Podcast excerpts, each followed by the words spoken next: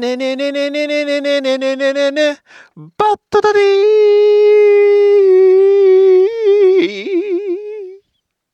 タカちゃんバッダディバッダダダバッダディバッダダダバッダディバッダダダバッダディバッダダダバッダディバッダディモービル放送局ダダダバッダディバはい始まりました。バットダディモービル放送局。パーソナリティのバットダディです。いやー見てしまいましたね。マーベルの映画ですけどローガンちょっとねこのローガン配信の方ではちょっとやらないかなとは思います。まあ内容についてはね非常に素晴らしい内容でした。はい。まあちょっとね何て言うんですか？ローガンを見た後の感想としてはすごくいやすごかったなというか本当にね、まあ、ヒュージャックマン、えー最後のまあ、爪痕を残すという、まあ、作品で本当にねあのあんまり映画では泣かない方ではあるんですがちょっとね最後のシーンまあ途中のシーンもそうなんですけどすごい涙がね止まらなくて本当あのおえつが出そうになってねちょっと声を声が出そうになってこう口で口を手を手でね口をこう塞いで、まあ、声出ないようにせなこう危ね声が出そうになったっていうこともありましていや本当に心動かされる作品というか、うんまあ、エンターテインメントに限らないでこうやっぱり映画って素晴らしいなってねあの楽しむっていうことだけが、まあ、映画の楽しみ方じゃなくてやっぱりその、まあ、心動かされる感動するっていうのも一つ映画の楽しみ方なんじゃないかなと思います。はい。まあそんな感じでね、始まります。バッドダディモビル放送局第28回。映画「バットマン」オリジナルムービー。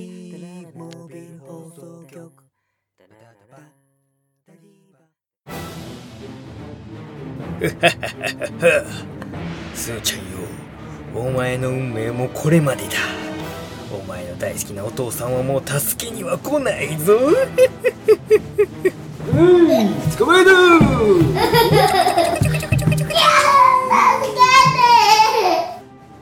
待て誰じゃ。私がいるところ悪の栄えた試しなし。子供たちを愛する父親の一人として闇に潜む悪を憎み編み込みヒーローの正義の心を引き継ぐ。ヒーローたちの偉業を語り継ぎ世界を守るために戦う。編み込み系ポッドキャスト番組人はそれを貴様何バ者だおい最後まで言わせろ。えいお前は誰だとこっちは聞いているんじゃ。名を名乗れ。貴様らに名乗る名前はない。とう。シュルシュルシュルシュルシュルスター行くぞ。暗い必殺。ブラックナイトウィング。スラッシュ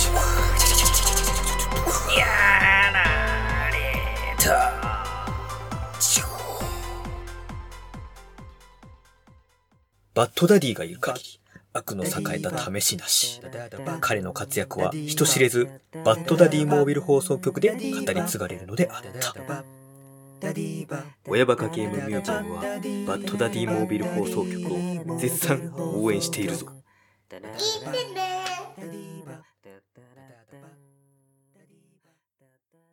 バッドダディピックアップニュース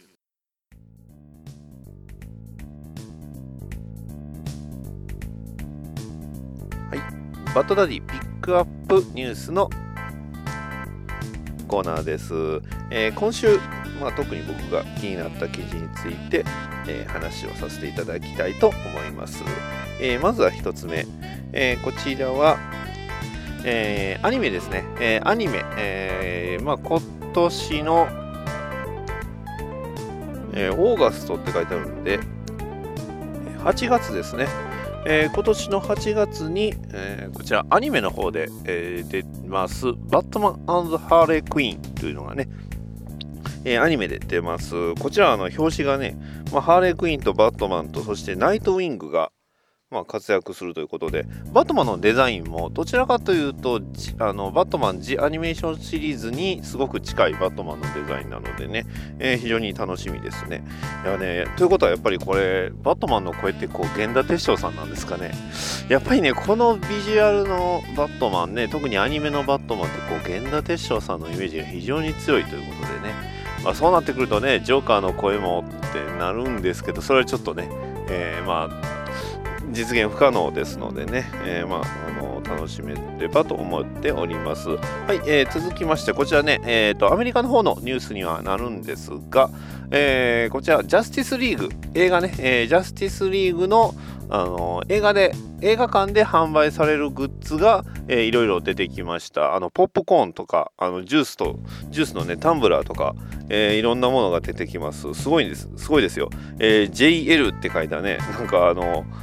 まあ土台といいますかなんか六角形のあの形のまあ、ジュースを飲むコップだとかね、えーまあ、ポップになってましてこういろんな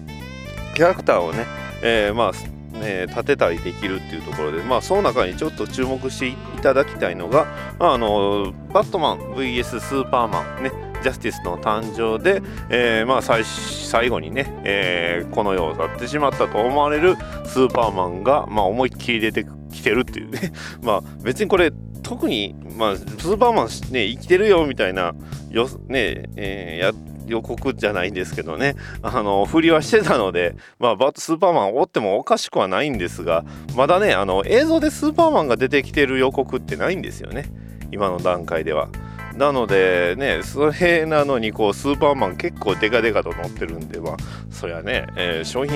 やっぱ出てきて動く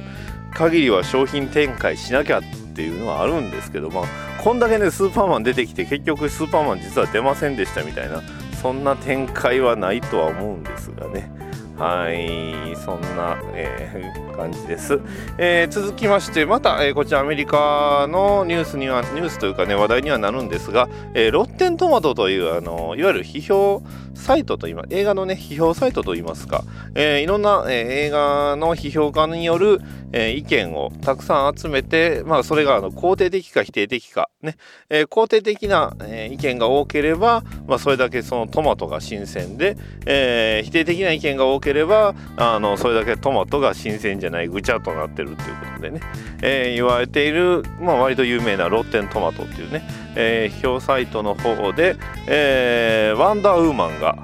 えー非常にこう高い、えーところ、まあ、点数を叩き出しているということですね、えーローガンが今の段階で僕が見た時はね91%肯定的でした、う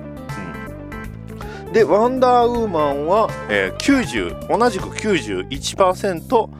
非常に、えーこうまあ、好印象というか肯定的な意見が多いということで。いやー。えっと、ちなみにあんまり言いたくはないんですが、えーっと、まあね、いわゆる DC エクステンデッドユニバースの、えーまあ一番最初のマン・オブ・スチール、えーこちらは、えートマトは、えー55%で、えーまあ実際見た人の満足満足度は75%はいはいはい。えーバットマン VS スーパーマン。こちら、えー28%、はい、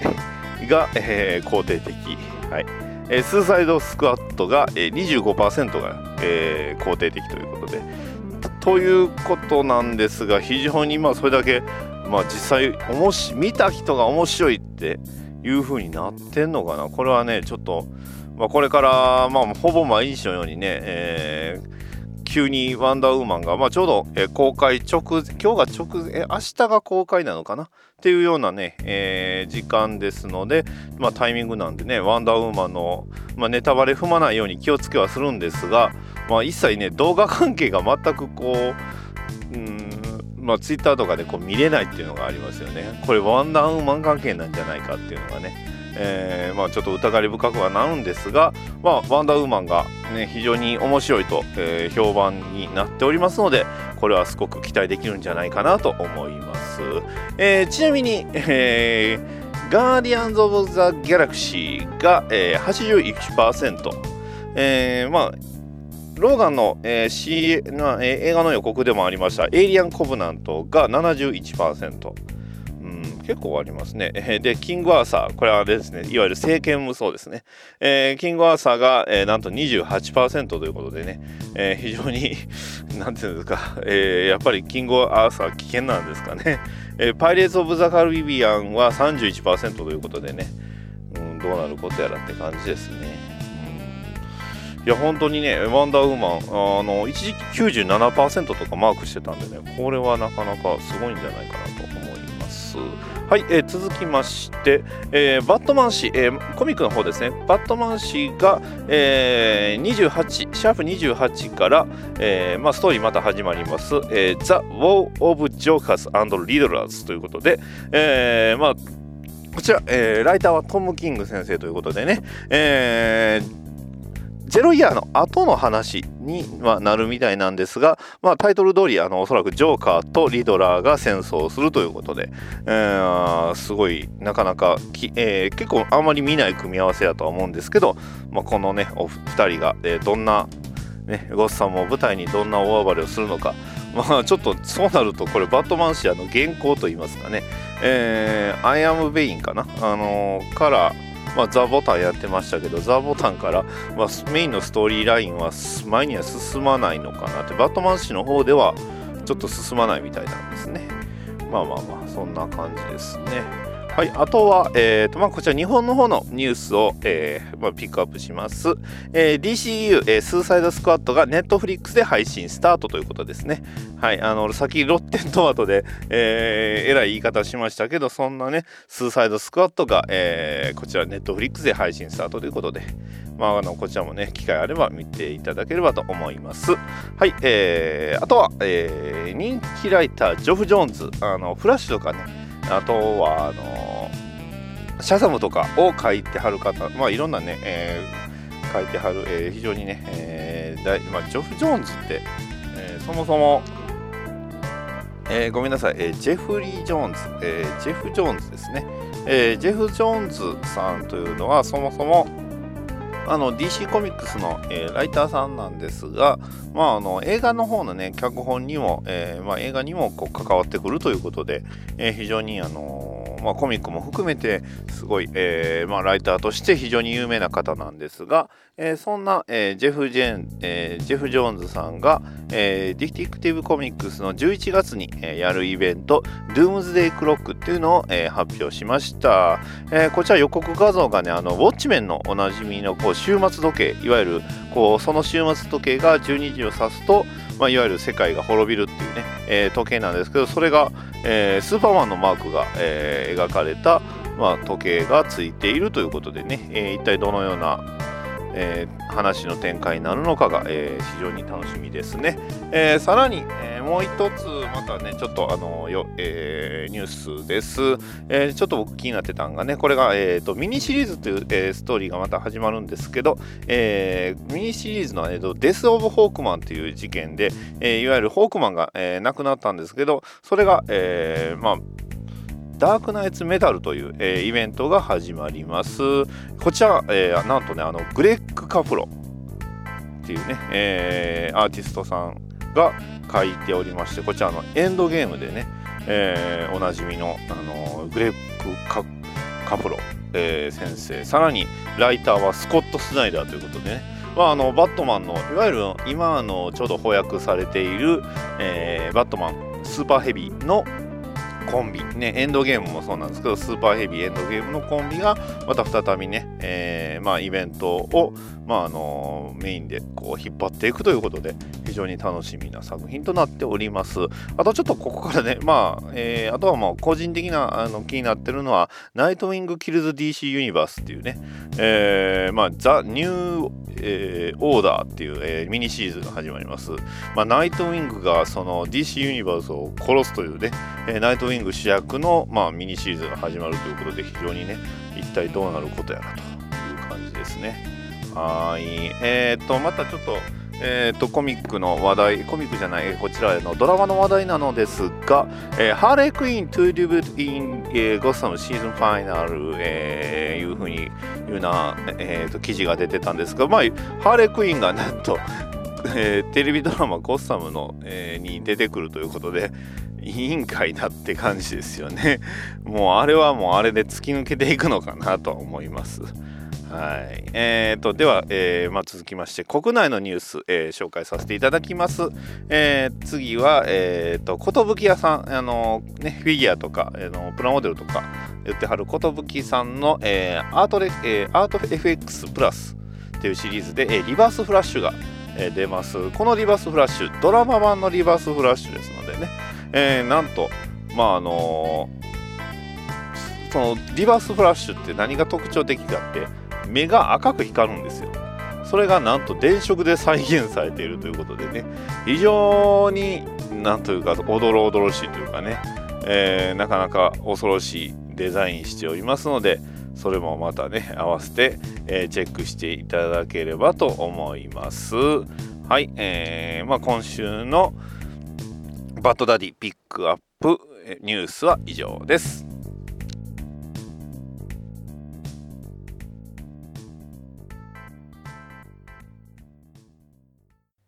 バッドダディモービル放送局。ダットダ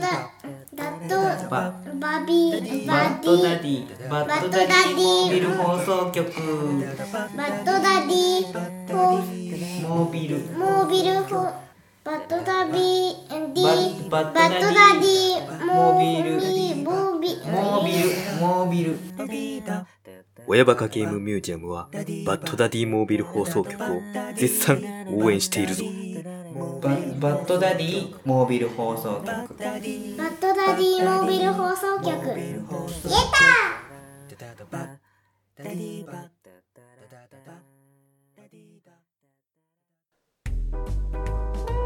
バットマン。オリジナルムービー。こちら 20th Century Fox より1966年に放映された映画です主演はアダム・ウエスト、えーこちらねこちらなのですが、えーまあ、とにかくあのもともとの同名のテレビシリーズの「バットマン」というものがありまして、えーそちらが、えーまあ、それの劇場版ということで、えー作られた作品となっております。はい、えーまあ、とにかくね、まあ、もしかして、こう、ね、あの、子供の頃にバットマンを見たという記憶のある方は、ほとんどが、まあ、この映画か、ティム・バートン監督の、えーバットマンかと思います。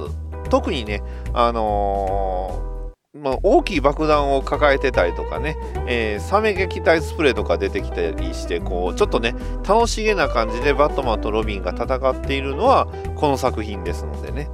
よく、まあ、ツイキャスとかでもねあの皆さんこうバットマン、まあ、見たことあるよって言うてはる方世代的にはだいたいこの作品が主なのかなと思いますね。えーこちらあのバットマンの宿敵凶悪4人衆っていうね、えーペンギン、キャットウーマン、ジョーカー、ナゾラー。はい、ナゾラー。ここ、ここ重要です。ナゾラーね。えーっとね、これね、リドラのことなんですね。なぜかリドラーがナゾラって名前になってるんですよね。まあ、リドルって言うてピンとは来ないのかなってね。えーまあそんなね、ナゾラ、ナゾラっていうのはなんか別のキャラクターを思い出しますけど、えーナゾラが連合軍を組んで、で、えーゴッサムシティの市長が、まあ、夜空に、えーサーチライトを投射したら、こうバットマンがね、えーその、えー悪人たちを倒すために出てくるという、えー作品になっております。もうね、デザインからしてすごいですよね。これバットマンを演じたのはあのアダム・ウエストさんなんですが、えーこのバットマンね、とにかく、なんて言うんですか、うん、すごくタイツがぴっちりしているというか、でもこのねアダム・ウエストさんがねブルース・ウェインの格好というかね、まあ、バットマンではない時って本当になんかもうコミックのブルース・ウェインそのまんまなんですよね。だからすごく好きなんですけどとにかくあのー楽しいすごい楽しげです。ね。えーロビンに関しましては何て言うんですかこれブルバー型と言いますか。いわゆるそのブリーフ型の、まあ、パンツ緑のパンツを履いてまして足がね出てるというね。うん非常になんか変わってるデザインですよね。まあむしろこっちがメインなんですけどね。あのそんな作品になっております。まあ、とにかくノリとコミカルなストーリー、高等向けなバカらしさっていうのがあるんですけど、まあ、もちろんそれも全てこう計算尽くされた、えーものっていうので、えー非常に、あの原作の特にコミ,、えーコミカルな、え時代の原作に忠実な作品となっております。まあね、えーそんなね、バットマンが戦う相手もたくさんいます。例えばサメ。はい。あのーサメが出てきますよ。なんか、えっ、と、お便りの方でね、サメに関してはまた喋ってるんですけど、えーまあ、このね、サメをね、倒すんですけど、その手、ね、方法っていうのがすごい、えー変わってまして、サメ撃退スプレーっていうスプレーが出てくるんですよね。で、まあ、あの、他にもね、えーバットマンとロビンが、その、いわゆる、ヴィランたちがね、組んだ連合と、まあ、あのいろいろ戦え戦っていくという、えー作品になっております。はい。えーまあ、主要な登場人物としては、まあ、バットマンね、えーブルース・ウェインが本名で、謎の億万長者にして犯罪と戦う正義の使者ということで、このバットマン、まあ、いろいろね、例えばそのダークナイトシリーズだとか、えーバットマン VS スーパーマンのね、えー DCU でもそうなんですけど、正直、世の中から、その世間からバットマンが、こう認められてるというかこう市民権得てるとは一概に言いにくいんですよね。まあ、それはジム・ゴードンさんがねすごく優しいし、まあ、変なところ苛烈なんで、えーまあ、バットマンが認められてる部分もなきにしもあらずなんですがこの、えーバットマン認められてますね、えー普通にバットマンがこう昼間にね出勤というか出撃するとみんなあの手を振ったりとかねえーああそこにまたバット,、ね、バットマンが出てきたぞってまた誰かが救われるみたいなね、えーそんなすごいノリなので、えーバットマン非常に市民権を得てます。はい。えーまあ、どっちかっていうとあのレゴバットマンがこのバットマンをすごく、えーリスリスペクトリスペクトというかね、えーオマージュしてるところが強いんじゃないかなとは思いますけど、はいえーロビン。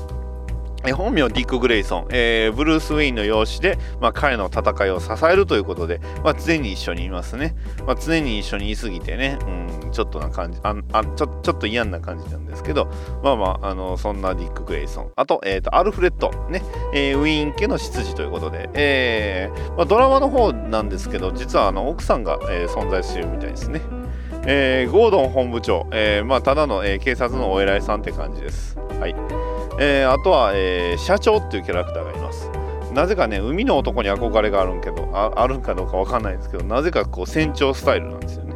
あとはその各国の大使っていうことで、いろんなね、安全保障会議っていうのを、まあ、やってるんですけど、その大使が9カ国ということでね、ただ、ん明らかに日本人っぽいね、あこのこのデザインはこうちょっとアメリカから見た日本人なんだよなっていうのがいますんでそれも、えー楽しみにしていただければと思います。はい、で、えーまあ敵ヴィランたちの同盟が暗黒同盟っていう名前なんですけどこれもまたすごいですよね。えーキャットウーマンね、えモスクワ新聞記者キトカ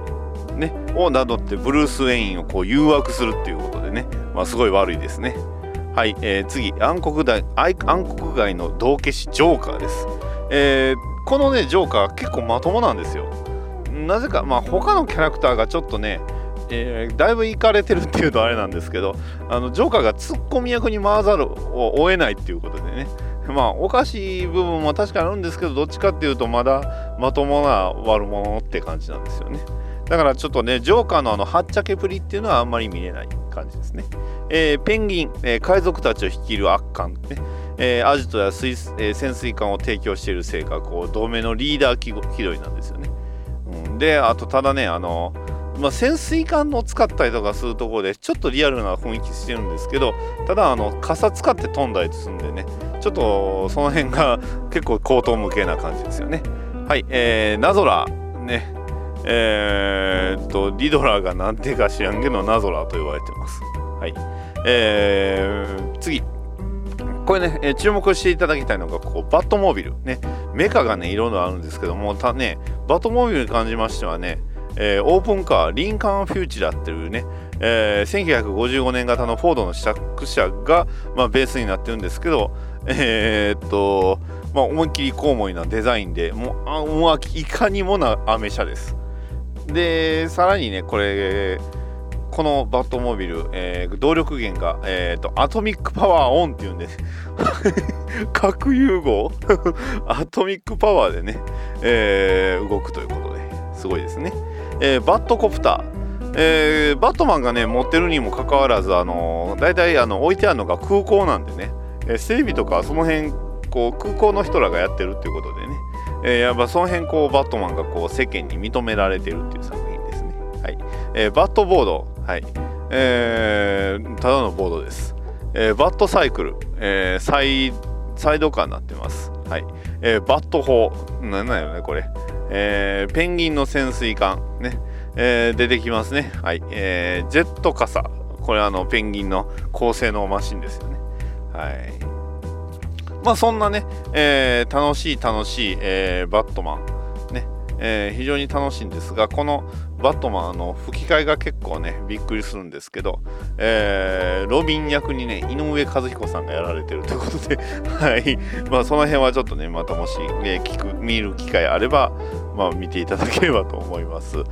まあほとんどのね、あのーバットマンのオリジナル要素というか、ね、いわゆるその、ねえー子供の時に偉い、ねえー強盗がどうのこうのとか、そういうようなものはね、カットされてます。ね。えーまあとにかく悪い奴らが悪いことしようとしてるから、ね、それを止めようって言って、で、ドタバタ、ドタバタ、ドタバタ、ドタバタっていうね、もうその大騒ぎをして、えーまあ、その後ね、えー捕まえてちゃんちゃんみたいな感じなんですけどただねやっぱりこの特に見どころっていうのはやっぱアダム・ウエストさんね、えーがすごく、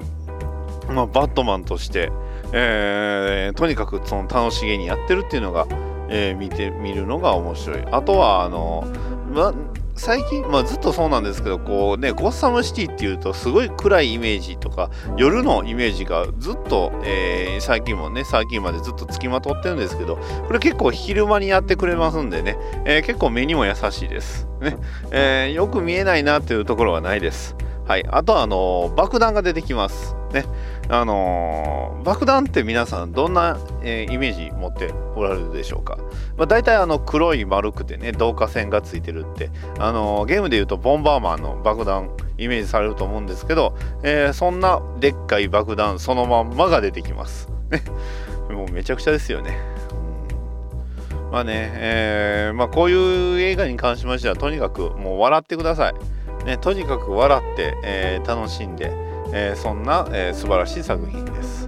ねえーバットマンオリジナルムービー。えー、Amazon でも2500円、えーまあ、レンタルで大体あります。ねまあ、とにかく皆さんのね、えーまあ、初代、えこれぞバットマンといえばこれだっていうね、え方が、えまあ、イメージする方いっぱいおられると思いますんで、えそんなバットマンオリジナルムービー、えさらにオリジオリジナルムービーにね、あのー興味を持ちましたらもうそれこそバットマンコンプリートテレビシリーズ、えーブルーレイボックスが存在してます。えーこちら、え初回限定生産版は13枚ブルーレイで2万8000円ということでね、えそういう風な感じでこうバットマンを、え支えるというのもまた、あの一興ではないかと思います、え全部で50時間です。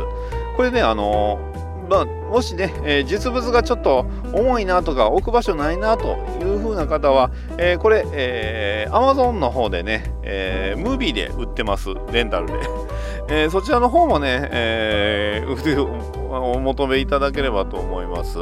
もしだから、どうかな。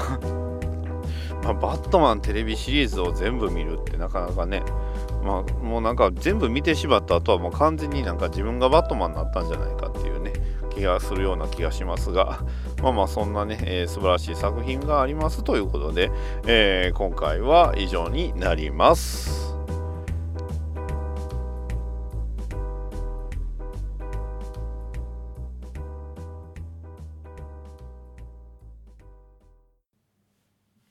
One, two, three。小山か娘とマニアックに遊ぶよゲームにお菓子に似てな動物少数派でも胸を張ってお届けします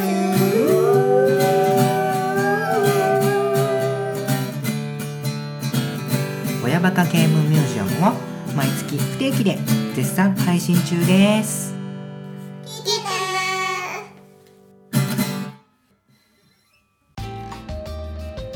はい。それでは、えーハッシュタグ BDMH 宛てにいただいたお便りを紹介させていただきます、えーまずテイダンさんからいただきました。ありがとうございます。えー、くアーカムナイト会をジョーカーに侵食されたごとくバッドダディさんのジョーカー会を聞いて虹パパラジオアーカムナイト会を聞く。バットマンいろいろ複雑になってるよな。かしバッドダディさん身長体重でキャラがわかるってちょっと変態だよといただきました。ありがとうございます。はい。もう変態扱いですね。はい。間違いなくそうです。変態ですね。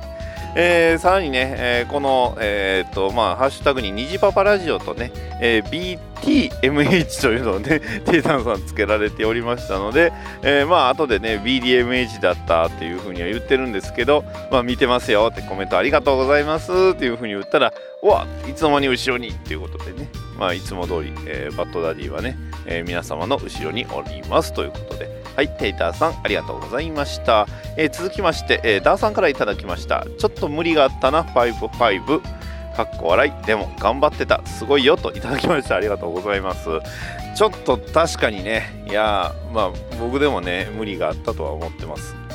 まあでもね、えーいろいろやりきろうとは思っております。はいダーさん、えー続きまして、えーアメリカ映画はなぜサメが出てくるのですかと。これあのキックアスのね、えーマザファッカーが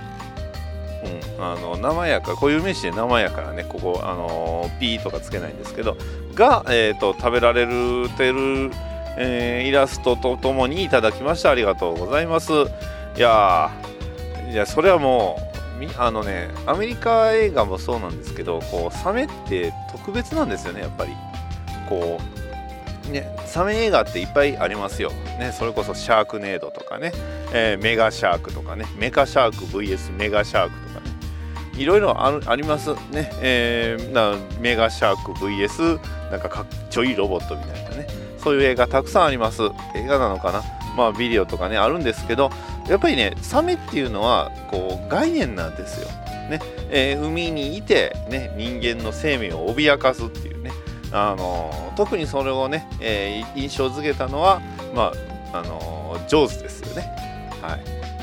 えーサメ映画、えー好きな方、えーよく聞きます。ね、えーサメ映画でじゃあ一番面白いのは何って言ったらジョーズっていうふうにみんな言います。はい。やっぱりね、あのーみんな上手好きなんですよ。ね。じゃあ恐竜映画何が面白いのって言ったらやっぱねあのジュラシック・パークなんですよ。ね。いや何が言いたいかってスピルバーグって素晴らしいですよね。っていう話です。はい、えーダーさんありがとうございました。はい、えー続きまして、えー新ヒロインモスキートガールのコスチュームと設定をお願いしますといただきました。ありがとうございます。これダーさん今日の1枚ということでいただいてるんですけど、えーこちらね、まあ、ラジオでまあ返事させていただくんですがモスキートでしょ？モスキートヒーローなヒロインというかねどっちかえどっちかというとなんかヴィランっぽいですよね、まあ、モスキートっていうぐらいなんで、まあ、いわゆる、えー蚊ですよね、うん、蚊ってことはもうねあの旦那には申し訳ないんですけどもうね完全にこうご極彩色のこうタイツ全身タイツであの蚊のこう羽が生えててこう顔にはこうなんていうんですかガスマスクといいますかね、えーちょっとペストマスクっぽいものをこうかぶっていてで、えー腕にはこうマシンガンを構えてるっていうね。あサブマシンガンにしましょうか。サブマシンガンを構えている。そんな、えーヒロインモスキートガール。え ー完全にヴィランですねこれ。いやーすみません。あのヒロインって言われながらもうヴィランをね想像してしまったので、えーそんな感じでお願いします。じゃあちょっとね設定も考えましょうか。はい、えーモスキートガールまず、え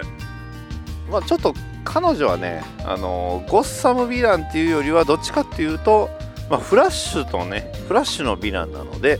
えーまあ、要はあのメタヒューマンです、ね。えーなぜメタヒューマンになったかっていうとこう古代のね、えー恐竜の血を吸った、えー冷凍されていた蚊がね、えーまあ、科学研究所からまあ、スタースターラボでいいですよ、ね、スターラボから抜け出してで普通のね、えー一般人のね女の子にこう血を求めて吸ったところその恐竜の遺伝子と蚊の遺伝子がさらにミックスされて、えー非常に、えー凶暴なヴィランが、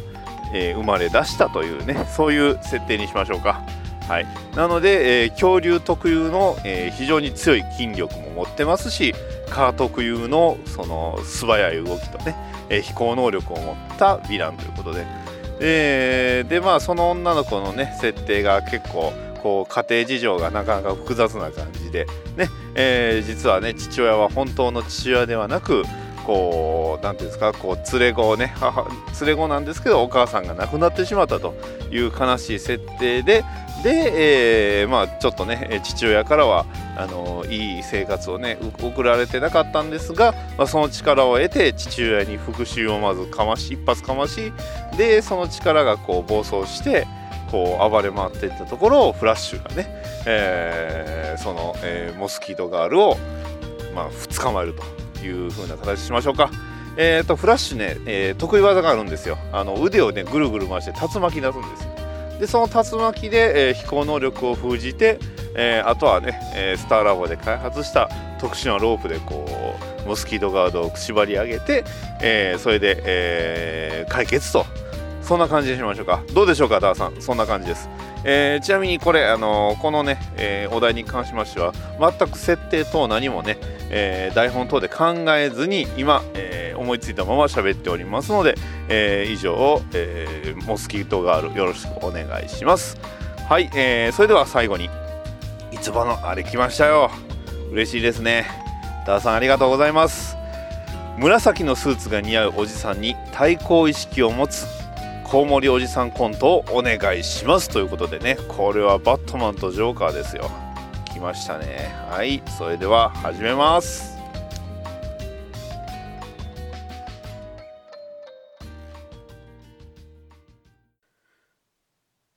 てん。てててん。トントン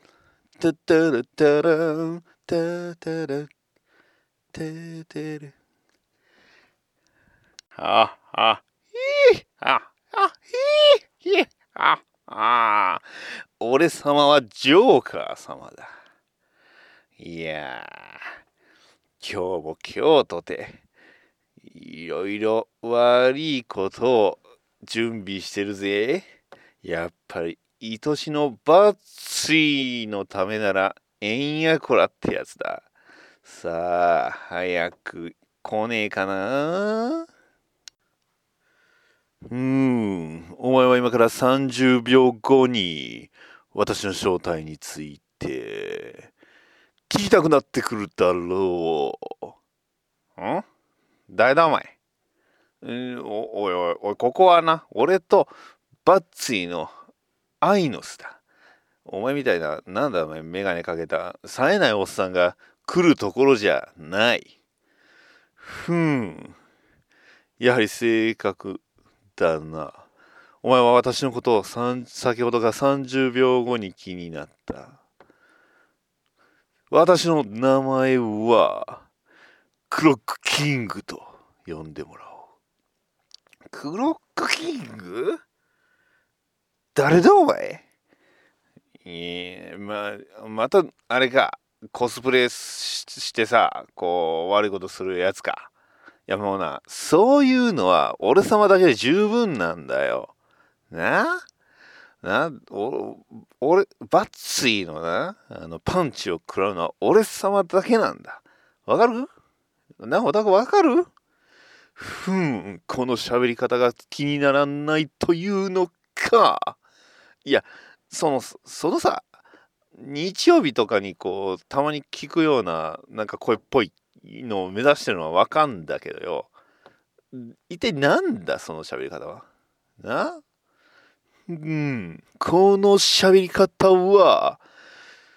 ドラマフラッシュとドラマアローのクロックキングの声が、とある声優さんだから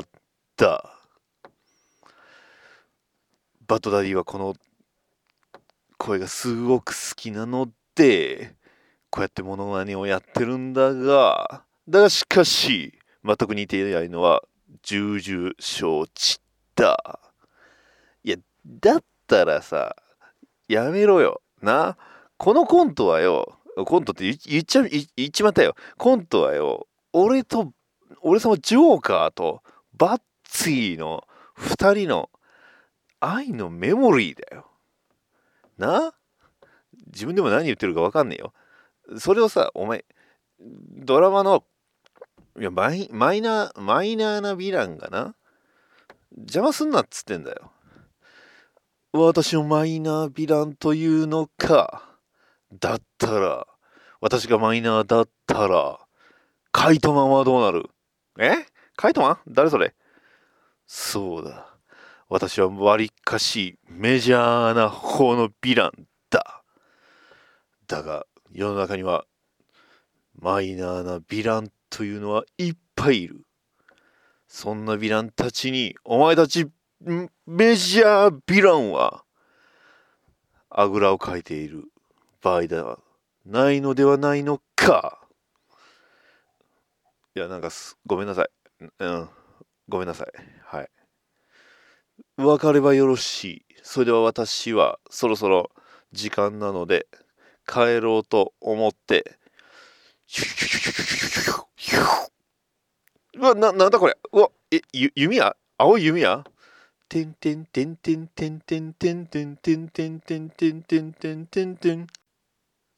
You have fired this city. お前はこの町を怪我した。やってきたなアルオ。そろそろスターシティに戻ってもらうぞ。クロックキング。ふん。お前がやってくることは予想済みだ。なら私がここにいることも予想済みか？何者だ？いややったぜ。いやはあいやバットマンやっと来てくれたな。べ別にお前のためにやってきたわけではない。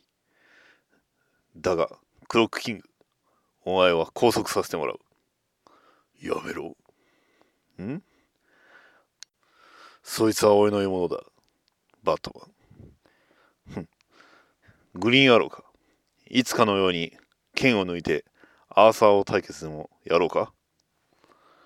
ふん。それも悪くはないがだが俺は急がなければフェリシティに怒られる。だからさっさと片付けるぞ。おいおいおいおい、おいおいおいおい、俺様ジョーカーを差し置いて、なんだ？お二人さん、仲がよろしいことで、俺はよ、無視されるのが一番綺麗なんだ。俺はコメディアンだからな。誰も彼も俺に注目してないとダメなんだよ。お前の好みなんて聞いていない。とにかくこのコントをさっさと終わらせるためにお前を殴る。プスおおこれこれこれこれがいいこれがいいこれがいい。私も大概だがバトお前も大概だな。褒めてもらっては困る。私が毎朝4時起きに起きて腹筋するのはこのジョーカーをこのジョーカーの紫のスーツをいやこいつのこのジョーカーの血で染めることだ。そこを染めたいからだ。なんだか無理やりすぎるぞ。まあいい。私はこのクロッキングを捕まえて帰る。またどこかであろう。シュッシュッシュシュシュシュリシュリああああいつほんと器用だよななバッツィやっと二人きりになれたんだ。なもっと殴りやろう。なもっと殴りいやむしろ殴もっと殴ってくれ。もっと殴ってくれ。なあうるさい。ブおおたまらんたまらんたまんないたまんない、はあ、さてこいつをアーカムアサイラムへぶち込んで今日もパトロールパトロールを再開だ。それではみんな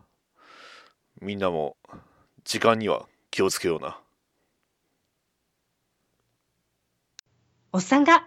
ロボットの話をする番組。イラつくわでも私より可愛いしイラつくでしょ。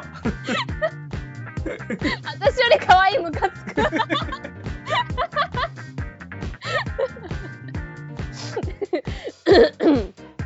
アニメ声でいきますか。いや、俺は別にどっちでもいいよ。何の対抗なのこれ？やっとくか？あちょっとアニメ声もやっときますか。やっときますか。はいはい。い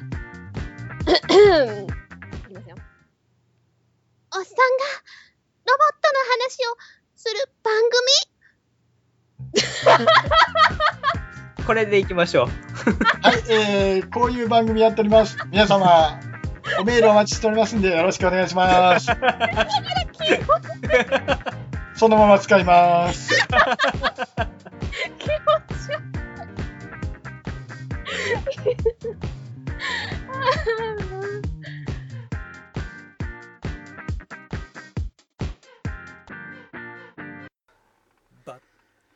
はい、バトダディモビル放送局いかがだったでしょうか？まあ今回はね、えー映画一本そのままちょろっと紹介しただけということで、えー、て言うんですか、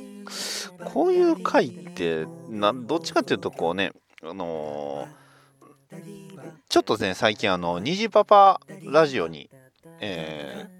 ね、そういう、えーまあね、うちの番組に比べるとはもうすごい超運でのその大人気大人気。もう一人ポッ一人喋りポッドキャストの、まあ、第一人者と呼ばれているほどの、えー、虹パパさんがやっている虹パパラジオの方になんとね、えーゲストで、